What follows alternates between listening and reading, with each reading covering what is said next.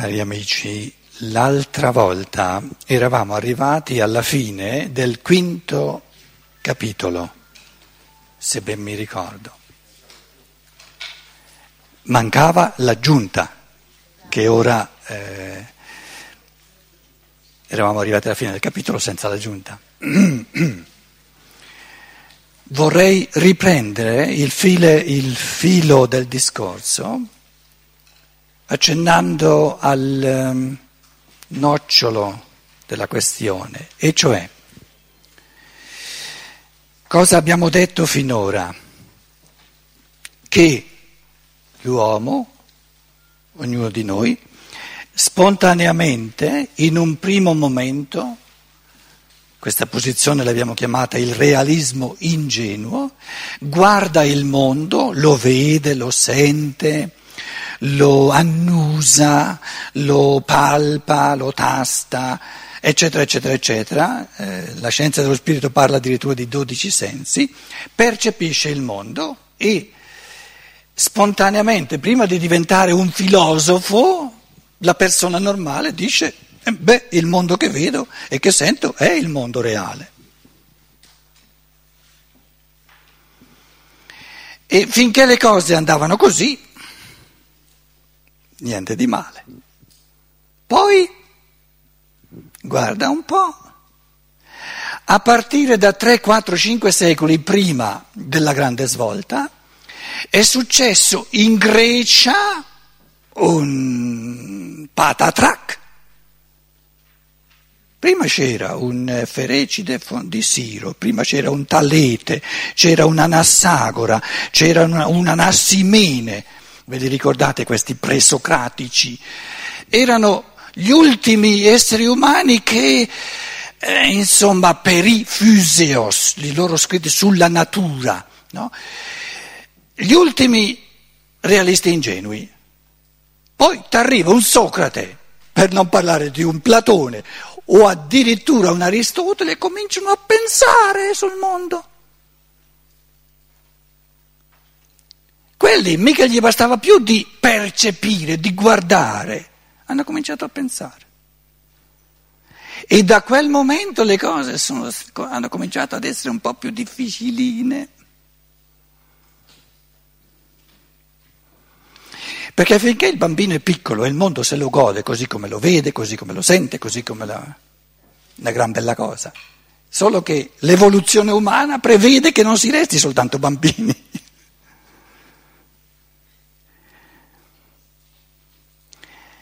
E abbiamo visto la prima spontanea riflessione, che poi è durata fino a Kant e, dura ancora. Eh, la filosofia della libertà che stiamo studiando è il primo grande testo che fa un, un altro passo avanti.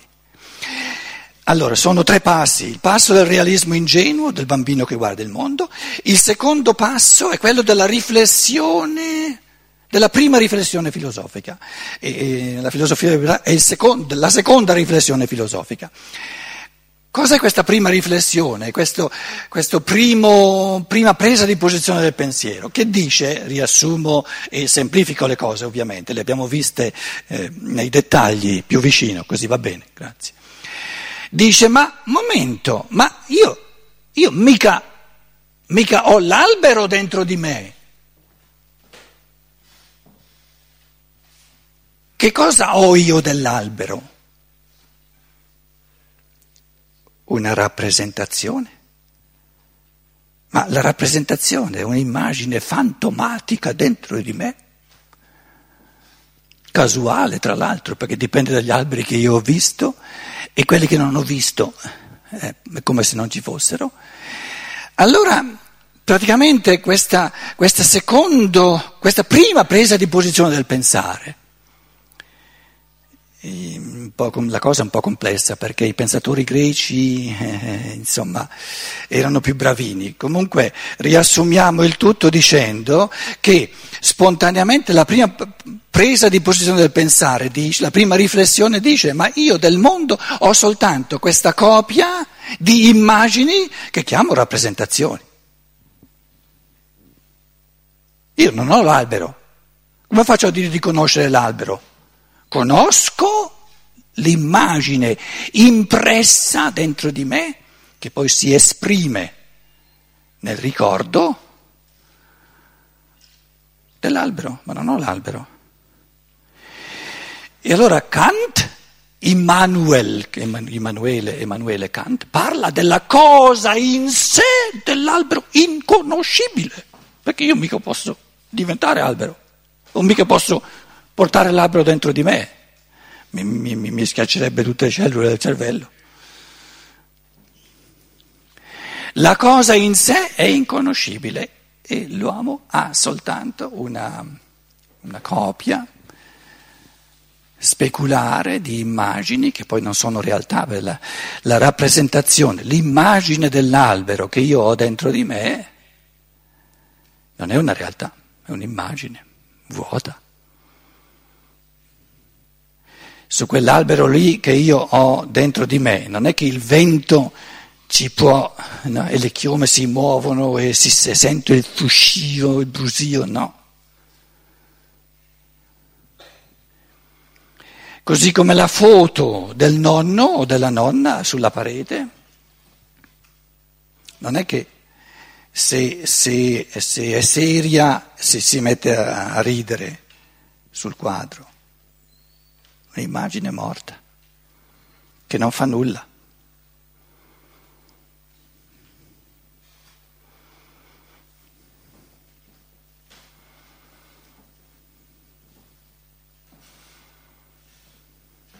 il mondo reale non è conoscibile, non è raggiungibile, non è recepibile dentro di me, del mondo io ho soltanto e sono chiuso in questo mondo di rappresentazioni che io chiamo la coscienza umana, chiamala come vuoi, la mia interiorità, quello che io eh, porto dentro di me, ma questo non è il mondo, è la mia rappresentazione del mondo.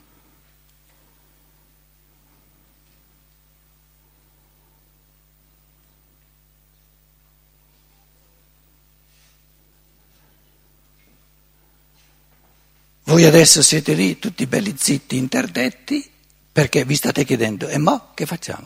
Eh, perché questa affermazione è giusta. Non è, che, non è che si può confutare l'affermazione che dice io del mondo ho soltanto questa replica soggettiva, interiore, che è fatta soltanto di immagini. Questa affermazione è giusta.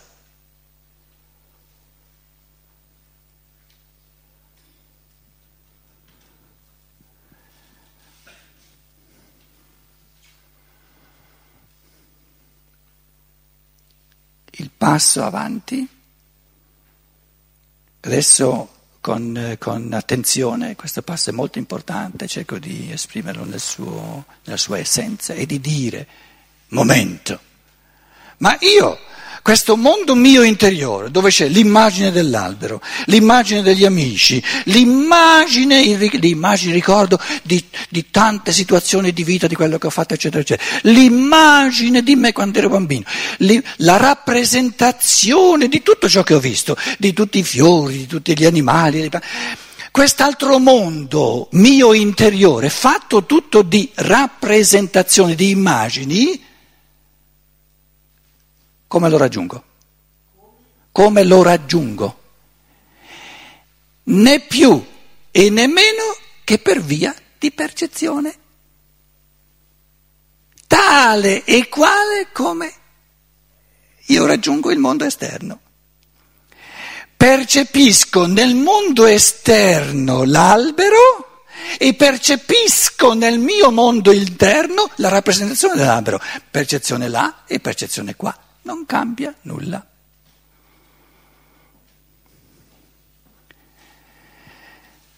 Adesso diciamo, ah, se io colgo la mia percezione interiore, la mia, no, se io colgo la mia rappresentazione interiore dell'albero per via di percezione, allora io ho soltanto la rappresentazione della rappresentazione, non la rappresentazione reale.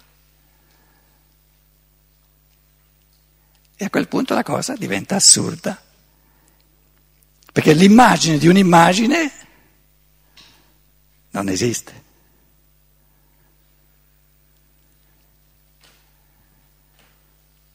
Allora a questo punto diciamo, io percepisco due mondi e in quanto sono oggetto di percezione, il modo di percepirli è, in, in tutti e due i casi uguali. Percepisco il mondo esterno e percepisco il mio mondo interno. Il mondo esterno è fatto di alberi e il mondo interno è fatto anche di alberi.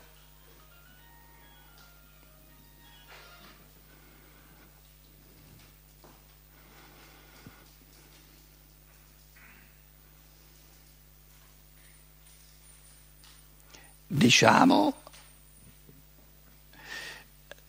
adesso caratterizziamo la differenza, no? naturalmente noi diciamo il mondo esterno e il mondo interno.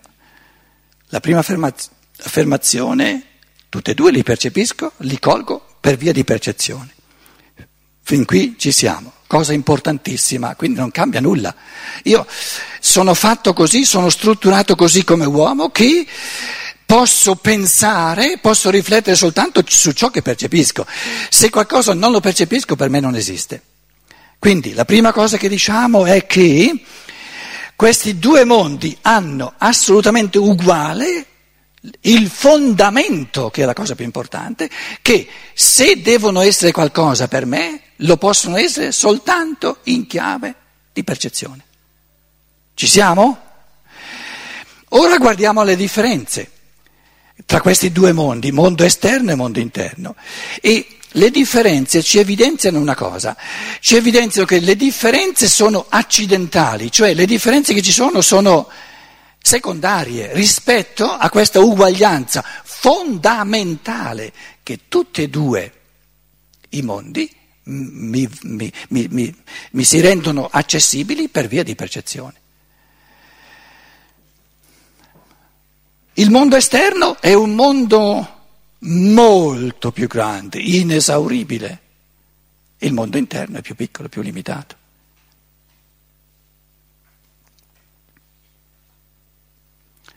Io ho percepito finora, quindi il mondo che si è trasformato in rappresentazione, il mondo che in me si è trasformato in rappresentazioni, è molto piccolo rispetto a tutto il percepibile che c'è. Però il fatto che il mondo, il macrocosmo, perciò si chiama macrocosmo, grosso mondo, macrocosmo significa grosso mondo, macros, grosso, microcosmo, questa, questa differenza di quantità non è una differenza sostanziale, è solo una differenza quantitativa ma non qualitativa. E questo è molto importante.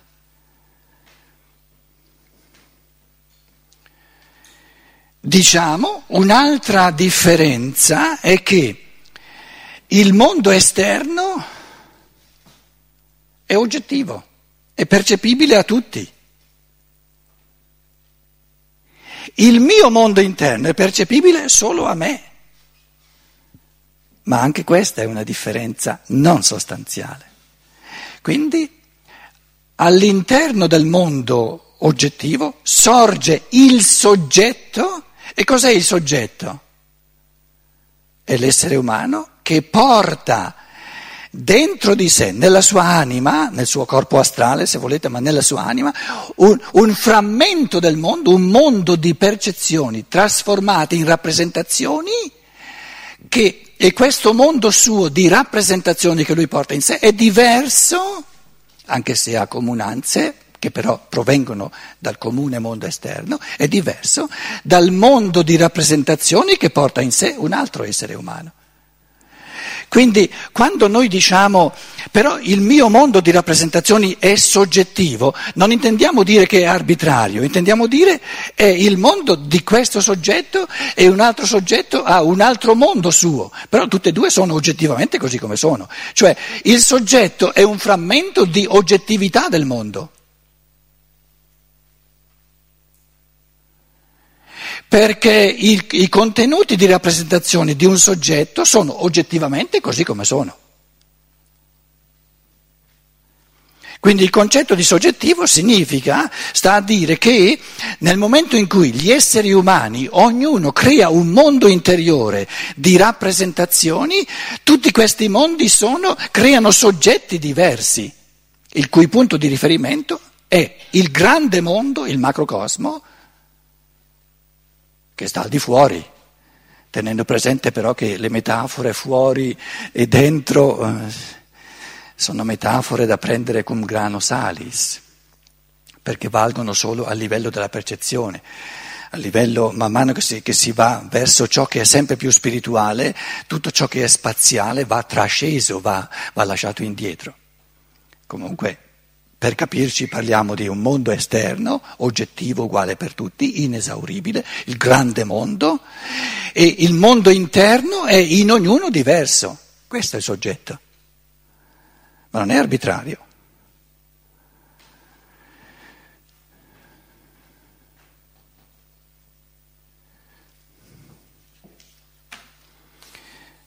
Che altre differenze mi sono il, il mondo eh, fuori è grande, inesauribile, è oggettivo, quindi uguale per tutti potenzialmente, ed è il tutto. Il mondo interno è una piccola parte di questo tutto, ma questo non ne cambia la natura. Quindi, riassumendo tutte queste diversità tra il mondo esterno e il mondo eh, interno, il mondo interiore, veniamo riportati all'uguaglianza profonda, sostanziale, dovuta al fatto che sia il mondo esterno sia il mondo interno mi, mi divengono accessibili per via di percezione. Perché per via di percezione significa che io devo farmi un concetto sia sull'albero che percepisco all'esterno, sia sull'albero che percepisco all'interno. L'albero che percepisco all'esterno lo chiamo percezione, l'albero che percepisco all'interno lo chiamo rappresentazione, però il processo di pensiero, chi si fa un concetto sull'albero fuori e chi si fa un concetto sull'albero dentro è esattamente lo stesso, questo è importante. E questo viene disatteso, l'abbiamo visto, siccome l'uomo vive nel processo creatore, creante del pensare, disattende il pensare, disattende il processo di prendere posizione creando concetti rispetto al mondo esterno e rispetto al mondo interno. Che cos'è la rappresentazione? È il concetto che il pensare crea per esprimere una percezione fatta all'interno. L'uomo fa una percezione all'interno e il pensare crea il concetto, e quale concetto crea in italiano? Il concetto di rappresentazione. Però il concetto di rappresentazione è un concetto che crea il pensare e lo crea in base a una percezione fatta sul mondo interno. E dice, il pensare dice, quella è una rappresentazione, quell'altra è una percezione. Ma chi dice quella è una percezione? L'albero fuori. Quell'altra è una rappresentazione? L'albero dentro. Il pensare lo dice. Quindi il pensare è al di sopra di questi due mondi. Questo è molto importante.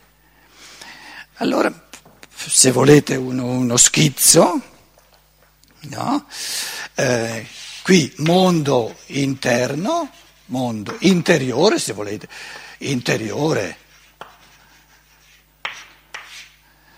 E qui mondo esteriore, lo, lo faccio molto più grosso. Mondo esteriore, non mondo migliore, mondo esteriore.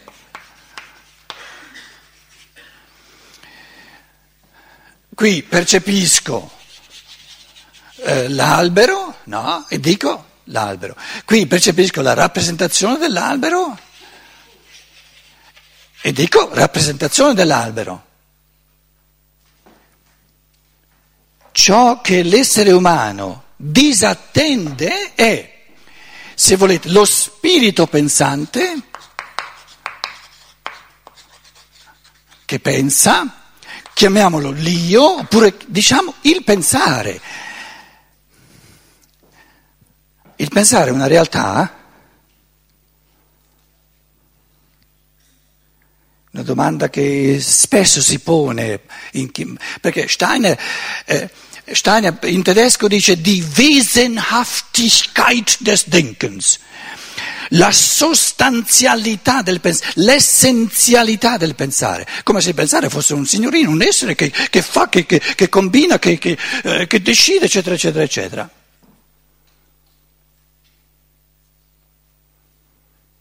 E noi ci siamo detti, il logos